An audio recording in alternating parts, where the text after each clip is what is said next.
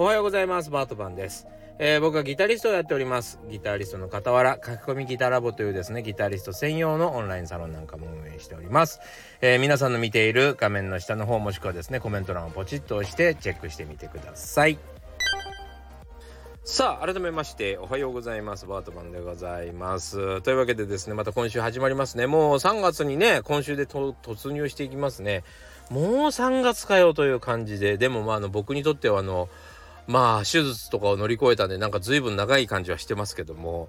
えー、でももうね、えー、今年も2月終わるのかと思うとなかなかね、えー、感慨深いものがありますが、えー、一つだけご紹介させてもらって、えー、その後は今日はですねギターのことについてギターの成長の方法についてお話ししていきたいかなと思っております。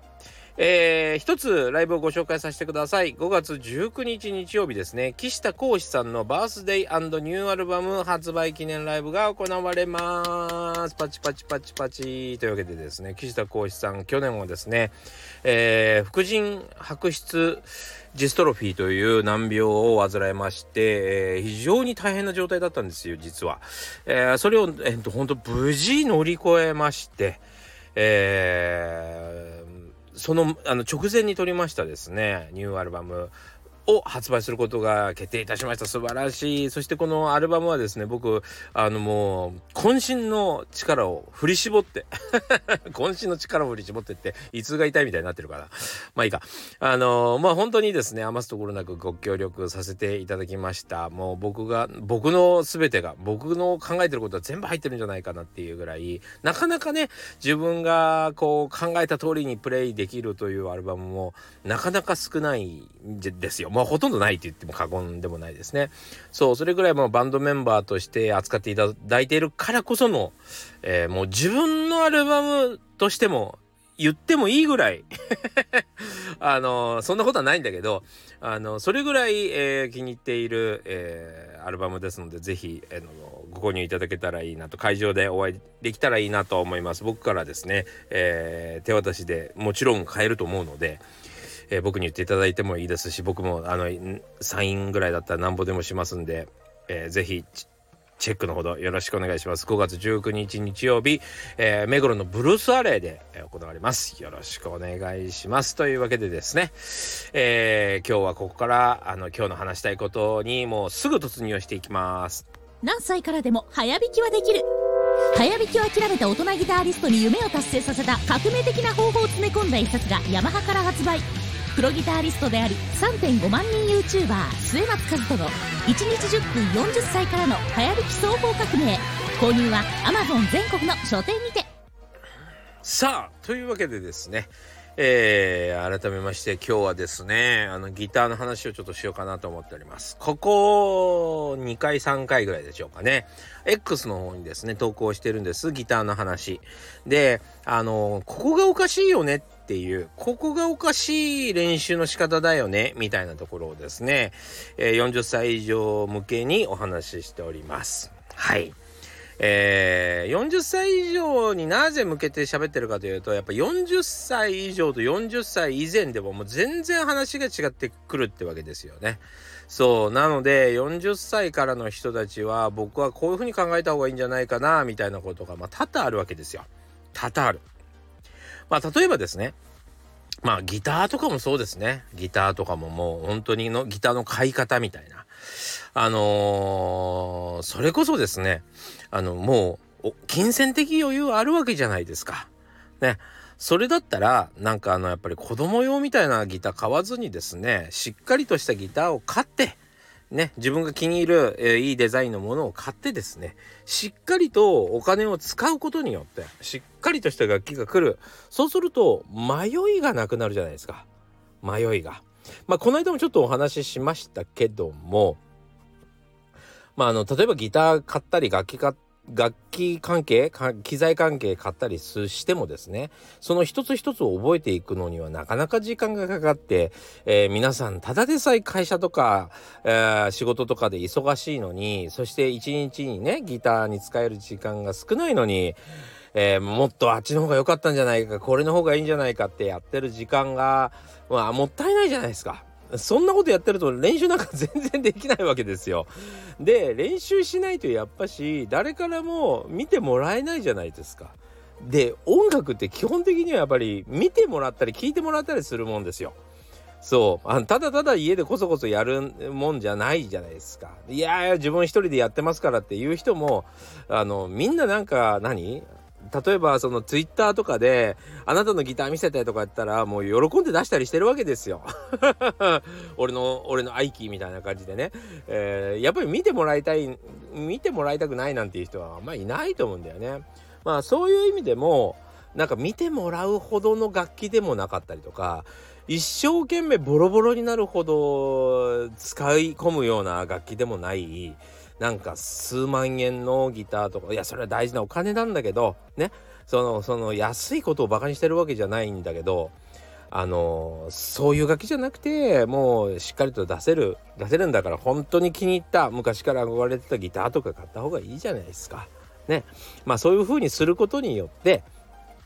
えー、要はその何て言うのかないろいろまああの若者は迷っていいと思うんですよ。自分に似合うのはこれかなとか今後こういう音楽やっていきたいからこれも買おうかなとかそれは迷っていいんですよ。どんどんやればいいんだけどなかなかそんなことに時間使ってられない世代の人たちはもうこれだって言うの昔からこれが好きでしたっつってバッチリ練習しないとなかなかギターの練習って時間かかるからいちいち迷いを生んでる場合じゃないんですよね。そう。まずそのやっぱり40歳50歳となったらやっぱりそのやっぱね2年とか3年かかるんですよ。やっぱうまくなろうと思ったらね。そうそうするとさ40から始めても43じゃ 50, 50から始めても53ですよ。そうちゃんと弾けるようになるのがね。だからやっぱりねあのー、そこにもう迷いなく突き進むにはやっぱしあのー、いいもの買った方がいいしいいものって何だろうって思うんだったらあそういうのは習った方がいいんですよ。この間も話しましたけどね自分の成長にお金をかけようって言いましたけどそういうのを教えてもらうところはいくらでもあるわけなんで時間短縮ですよ時間短縮。先生に習ってお金もったいないとかっていう人いるんだけどんなことない。だって時間短縮できないんだもん普通。もちろんその経験はいろんなことしていかなきゃいけないんだけど自分で経験をつけあの経験していこう。いろんな困難を自分に与えようなんてめちゃくちゃ難しいっすよ。本当に。だからその困難を先に先生がですね選んでくれて与えてくれるわけですよその困難を。そうそれでそれを疑似的に乗り越えていくにつれてだんだんだんだん上手くなっていくんですよね。そうそういうもんなんですよ。なのでまあそう考えるとゆっくりあの、時間がかかるもんだと思って早めに準備する。そして、えー、昔だったらああでもないこうでもないと言えたかもしれないけどそんな時間ももったいないので、えー、そしていい先生たちまた、えー、ていうの大人になるとさ別にその何、えー、ライバルだとか言ってからさあのいがみ合うこともないでしょ？大人って非常に平和ですよ。大人のギターの世界。そう助け合ったりしてね。なのであの、そうやって楽しんでいった方が早いと思うんですよね。まあそんな風にね、あの、若者とは結構違うんですとか言ってたら結構時間経っちゃったな。まあまあそんな感じで全然違うから、えー、まあちょっと X の方にですね、投稿したりしてるんです。練習の考え方みたいなことですね。で、あのー、実はやっぱりそのロックポップスという、えー、この業界っていうかな、ジャンルがですね、まだやっぱりね、60年、70年しか経ってないわけですよ。立てないね。だから、あの、いわゆるポップスってこういう風に弾くべきだよね。エレキギターってこういう風に弾くべきだよね、みたいなのが、まあ、確立してなかったんですね。もうとにかく、えー、CD とかレコードとか、もうあの買って、それを耳コピーして覚えるみたいなね。もう擦り切れるほど聞いたみたいなそういうのを何万回も俺も子供の時に聞いたけどもう CD になって擦り切れなくなって、えー、あの表現はなくなりましたけどね。そうレコ昔レコードの頃はそのレコードの溝がなくなるぐらいあの要は音が出てこなくなるぐらいレコードのあの溝がすり減っちゃってね。それぐらい聞いたもんだみたいなことをよく言ってましたけども。そうそうそう。まあそれはいいんだけどそういう練習の仕方しかなかったんですよ。もう気合と根性がないと、えー、ギターなんか弾けないっていうもんだったんですけども。えー、今はですねいや今もけど実際そればっかなんですよね不思議なんだけどあのギターにはタブ譜というのがありまして、えー、何弦の何フレットを押さえて次は何弦の何フレットを押さえるとこの曲のイントロが弾けますみたいなそういうなんつったらいいのかなあのそういうのしかないんですよ。そうなんかすごく初心者でも誰でもわかるように書いてあるやつね。でもそれはあのほとんど意味がなかったりするんですね。なんていうの？例えば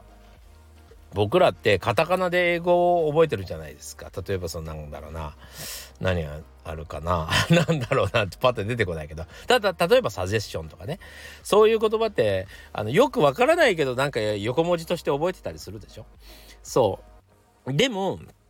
それがちゃんと英語で書けなかったりとか英語の基礎どういう時にそのぶそのサジェッションをね使うのかよく分かんなかったりとかその前後の文が分からなかったりしてそれを知ってたからって英語が喋れるわけじゃないじゃない。それと同じで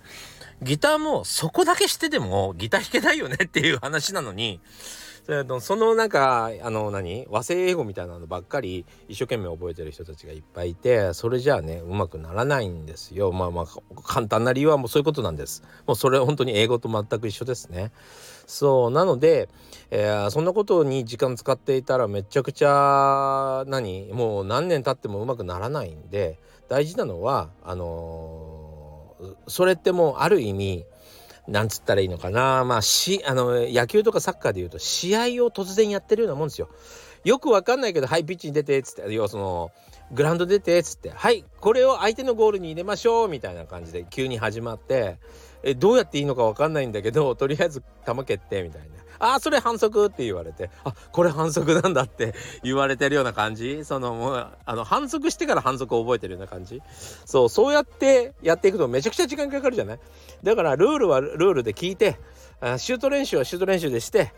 えー、パス練習パス練習でしてみんな練習するでしょ。あの感じでギターも練習しなきゃいけないんですよ。指を動かすとか音楽理論を覚えるとか、えー、ロックのフレーズブルースのフレーズみたいな感じでその音楽音楽にある特徴みたいなのを捉える練習とかえー、耳で聞くヒアリングの練習、えー、楽譜をかけるリス、えーと、ライティングの練習みたいな曲を書くライティングの練習とかね。そうやってねもうあの普通専門学校とか大学ではしっかりと分野に分かれてるにもかかわらずコロナのせいだと思うんだけどやっぱりほらその全然音楽に携わってない人が突然増えたじゃない？そのいわゆる一般の人が増えたでしょ。そのせいで今もうなんつうの？いつの時代の練習方法やねんみたいな そのまた時代がさあの昔に戻ってるやんかっていうような情報がねもうあの錯綜してるんですよ。そうなのであのまあねその10代20代があのいろいろなんていうのかな錯綜してねあの逆に困難に陥るのはまあそれはもう一つの経験でいいと思うんだけど40歳にな40歳超えてあの錯綜する情報にとあの惑わされてる場合じゃないので、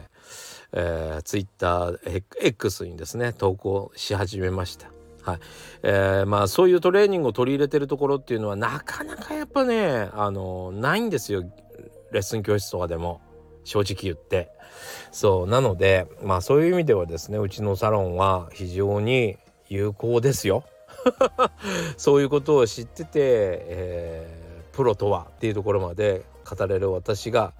教えるものはまあ非常に価値があるんじゃないかなと思います。まあこういう僕がやってるようなレッスンもあと5年すれば5年10年すれば、え、増えてくるとは思うんですけどね今ちょっと僕のレッスンを真似てくれてる人もいるから、え、そういう人たちが育ってくればねいいんですけどやっぱりそのレッスン方法だけじゃやっぱダメじゃない？やっぱそのプロとしての活動をしてないとさ。